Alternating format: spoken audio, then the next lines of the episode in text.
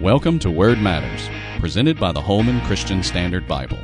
Word Matters is a podcast dedicated to helping Christians understand some of the most confusing and controversial passages of the Bible. And now, join the conversation with your hosts, Trevin Wax and Brandon Smith.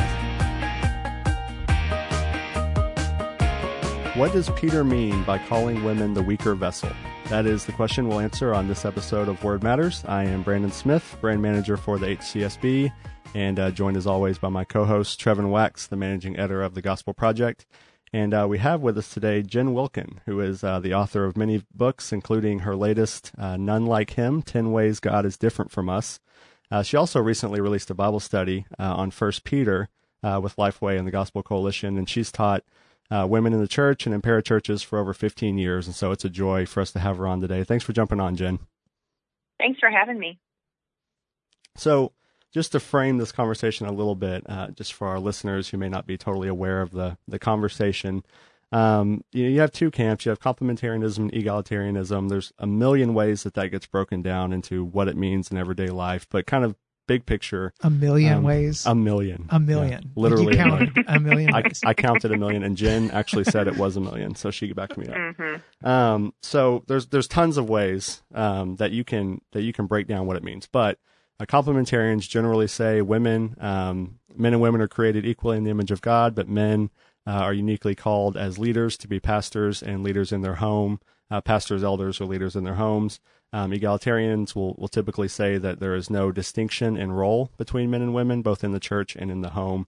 So that's kind of the big picture of what we're talking about here, and that influences a little bit of how how we view this passage on the weaker vessel. Um, so, Jen, it's safe to say you you fall on the complementarian side of that divide, um, mm-hmm. but you have um, you have kind of a unique situation um, in our culture and in church, church culture in some ways. In that in that you um, have a very clear calling and gifting to write and speak. You do it very well. I mean, they're really, we need more like you. There aren't enough Jen Wilkins in the world who are writing and speaking as well as you are. Uh, but how do you balance, you know, being a complementarian in your convictions um, on this as, as far as God has not called you to be a pastor or an elder, uh, but you're also exercising gifts of teaching and writing and, and all those kind of things. So how do you balance that just in your day to day life? Well, you know, honestly, for me, in terms of ministry trajectory, I've been very um, blessed to have men in particular who have sought me out and said, How can we help you to get better at what you do? And how can we place you in environments where you're going to flourish? I wish that my experience were more normative in the church, but mm-hmm. it isn't always. And uh, I'm really convicted as a complementarian that if our practice accurately reflected our theology across the board, that there wouldn't be a lot for egalitarians to throw rocks at because it would be so clear that women are flourishing in their giftings in the church. I don't think that's what we always see. Hmm. And so I think a lot of times the frustration that you hear articulated by women around why why is it that women can't have the pulpit is is in my mind often a product of uh, the greater reality that they have had withheld from them other areas of hmm. service mm. which could and should be open to them. And so there's just been so much tension that's grown up around that. We have tended toward an understanding of womanhood that has no concept of female leadership or authority in the church, that all authority and leadership roles should be reserved for men. And that's been fairly debilitating, I would say, to women in ministry. And so, sort of recapturing um, the idea of what are the appropriate places for women to hold authority and to lead would go great lengths, I think, to quieting the controversy and the pushback around why are women not in the pulpit. Jen, I appreciate your your voice on these matters and um, have benefited from your writings, your blog posts you've put out, also um, the books you've done, the Bible studies, um, some some great work there. And so I'm excited that we get to uh, talk with you about First Peter chapter three. I'm going to read this passage from the HCSB, and we're we're gonna. There's a lot we could unpack in this passage, obviously, but in the uh, 15 minutes or so that we've got in this podcast, we want to uh, to focus on that part about the weaker vessels. So. Uh, let me just read verses one through seven, and then we will um, uh, get your take on this. Uh, in the same way, wives, submit yourselves to your own husbands, so that even if some disobey the Christian message, they may be won over without a message by the way their wives live, when they observe your pure, reverent lives. Your beauty should not consist of outward things like elaborate hairstyles and the wearing of gold ornaments or fine clothes. Instead, it should consist of what is inside the heart with the imperishable quality of a gentle and quiet spirit, which is very valuable in God's eyes. For in the past, the holy women who put their hope in God also beautified themselves in this way, submitting to their own husbands, just as Sarah obeyed Abraham, calling him Lord. You have become her children when you do what is good and are not frightened by anything alarming. Husbands, in the same way, Live with your wives with an understanding of their weaker nature, yet showing them honor as co heirs of the grace of life, so that your prayers will not be hindered. So, to, to this question here in verse 7, um, Jen, um, husbands in the same way, live with your wives with, with an understanding of their weaker nature, or some translations say weaker vessel. Um, what, what are a couple of the different interpretations that you have come across in your study of that passage? What I hear a lot of times is either communicated sort of by not communicating enough about this or um, is communicated overtly is that women are fragile. Uh, and that fragility is interpreted in different ways. Like, and it's interesting to me how deeply women have absorbed these messages over time they, if you ask women, and I've asked them in my studies before, hey, what does it mean by weaker vessel? In what ways are you weaker than a man? And and they'll say, you know, and they have to check off: Am I emotionally weaker? Am I intellectually weaker? Spiritually? Physically? What is it? And and so often women will check physically weaker, but then they're also like, I think I may be emotionally weaker too, or or I may be intellectually weaker too. And if you think about the fact that we are co-heirs of the grace of life. And you look back at Genesis chapter one, and we're both created in the image of God with equal value. Then we can't be co-heirs of grace if one of us is morally weaker so mm. it has to be, it can't be that we are more prone to sin than men are, which is something that I think has been communicated to women a lot that we're more prone to be deceived or that um, we are just more open to temptation. So telling women, hey, this isn't about being morally weaker or spiritually weaker than men. It can't be because you can't be a co-heir unless you're implicated equally in the fall. Maybe not in the same way, but it, to an equal degree. And then, um, you know, the, the emotional thing, that's the one that kind of cracks me up is that women perceive themselves to be emotionally weaker than men. Because I always want to say, have you ever watched the Super Bowl with a guy? I mean, guys can get in touch with their emotions pretty quickly under the right circumstances. And I have never thrown the remote at the TV ever once. So we're not emotionally weaker than men. We are wired differently with the way that we relate to our emotions. But is that weakness or is it that we're more in touch, more immediately in touch with some emotions? Is it a sign of strength to stuff your emotions like a lot of men do? So I know, just I just want to know of, now what it would take for you to throw your remote control to, at the television. you have me wondering. What would you have to see there to know? But probably if I couldn't get the local weather on right when I wanted to. I don't know. I don't know. Man, that is yeah. Jen Wilkin loves so, the Weather Channel. That is the takeaway from right. this episode of Word Matters. That is right. Uh, so, so okay. you know, I feel like we march right past the plain meaning of this text sometimes yeah. because if you think about it, like say that Trevin and I were having an argument in a public place, and I Trevin in the arm several times because I was so frustrated. He would cry, him. by the way. Yeah, I would get in touch with my emotions really quickly if we did that. people might look at us, people might tell us to calm down, you know, but probably no one would intervene to help Trevin. Mm-hmm. But what if the tables were turned? What if Trevin is frustrated and he punches me in the arm three times? Someone might call the cops, you yeah. know? I mean, that's why? Because men tend to have physical dominance over women. They're just stronger than we are. And so I, I think that that's what really is in view here in First Peter 3.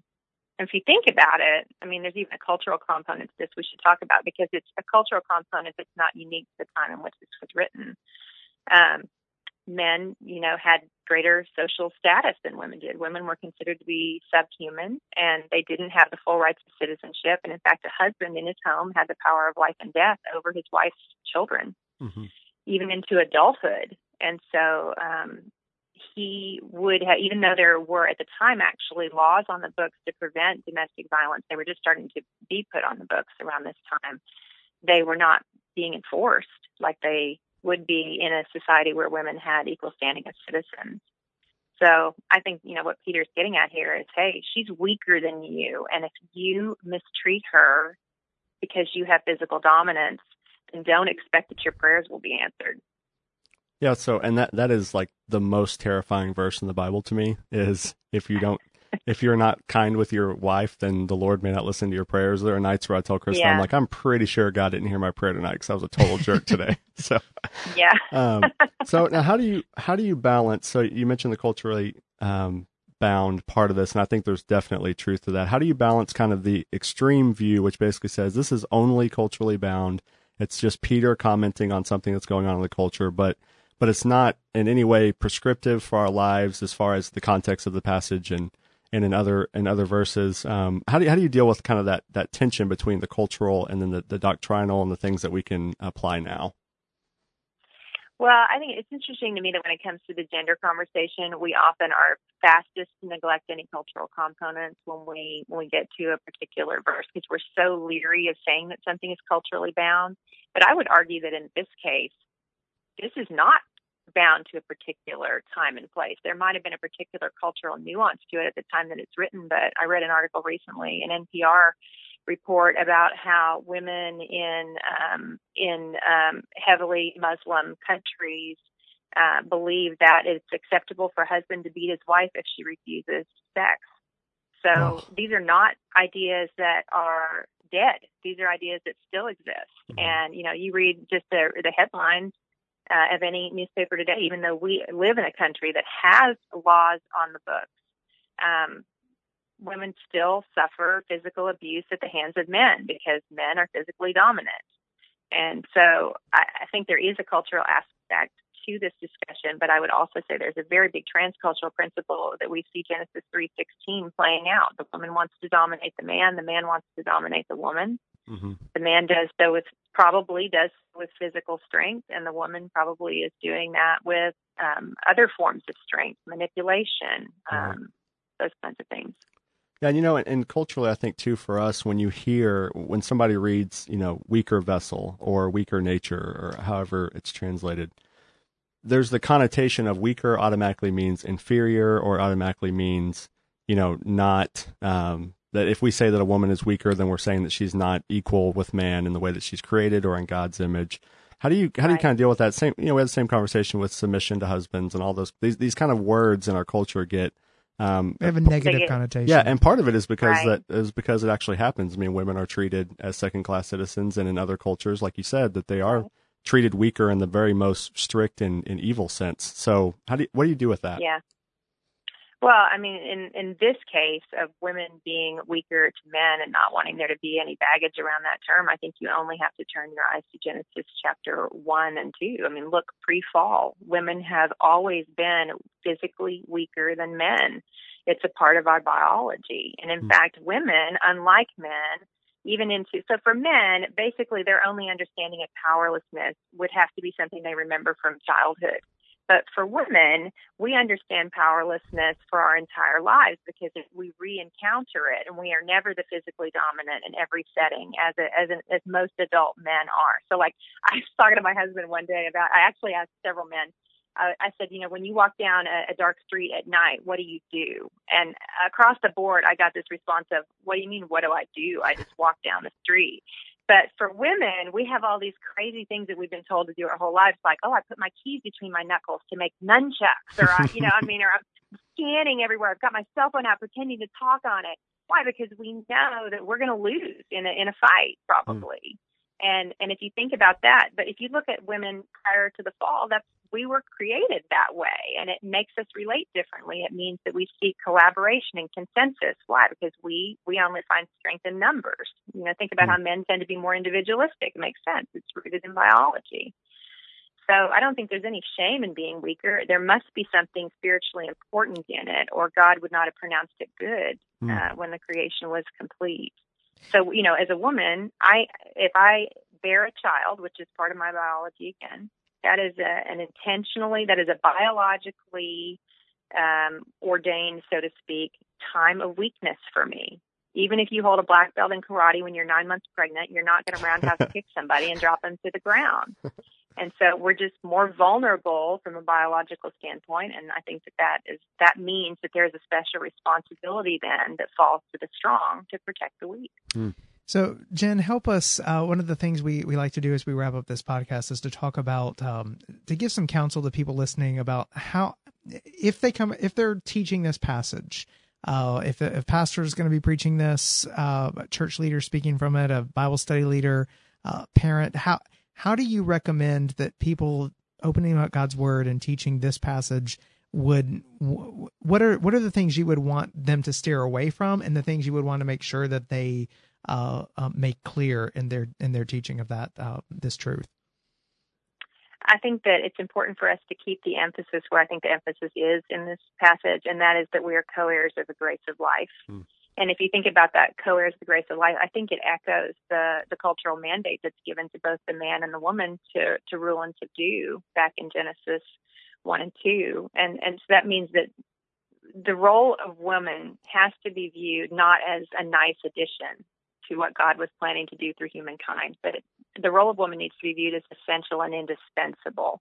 And so if we take this idea of weaker vessel and we turn it so that it makes her less necessary to the fulfillment of the great command uh, here on earth and the fulfillment of the cultural mandate, then we've done something that the text is not doing we have to look at this and say, how does it speak of a, a strong vision of womanhood versus a, oh, she's fragile? Hmm. So it's fair to say she's physically less dominant than the man is, but to say she's like fine china, which is the most common way I hear this, like you need to treasure her. She's like a fine piece of porcelain.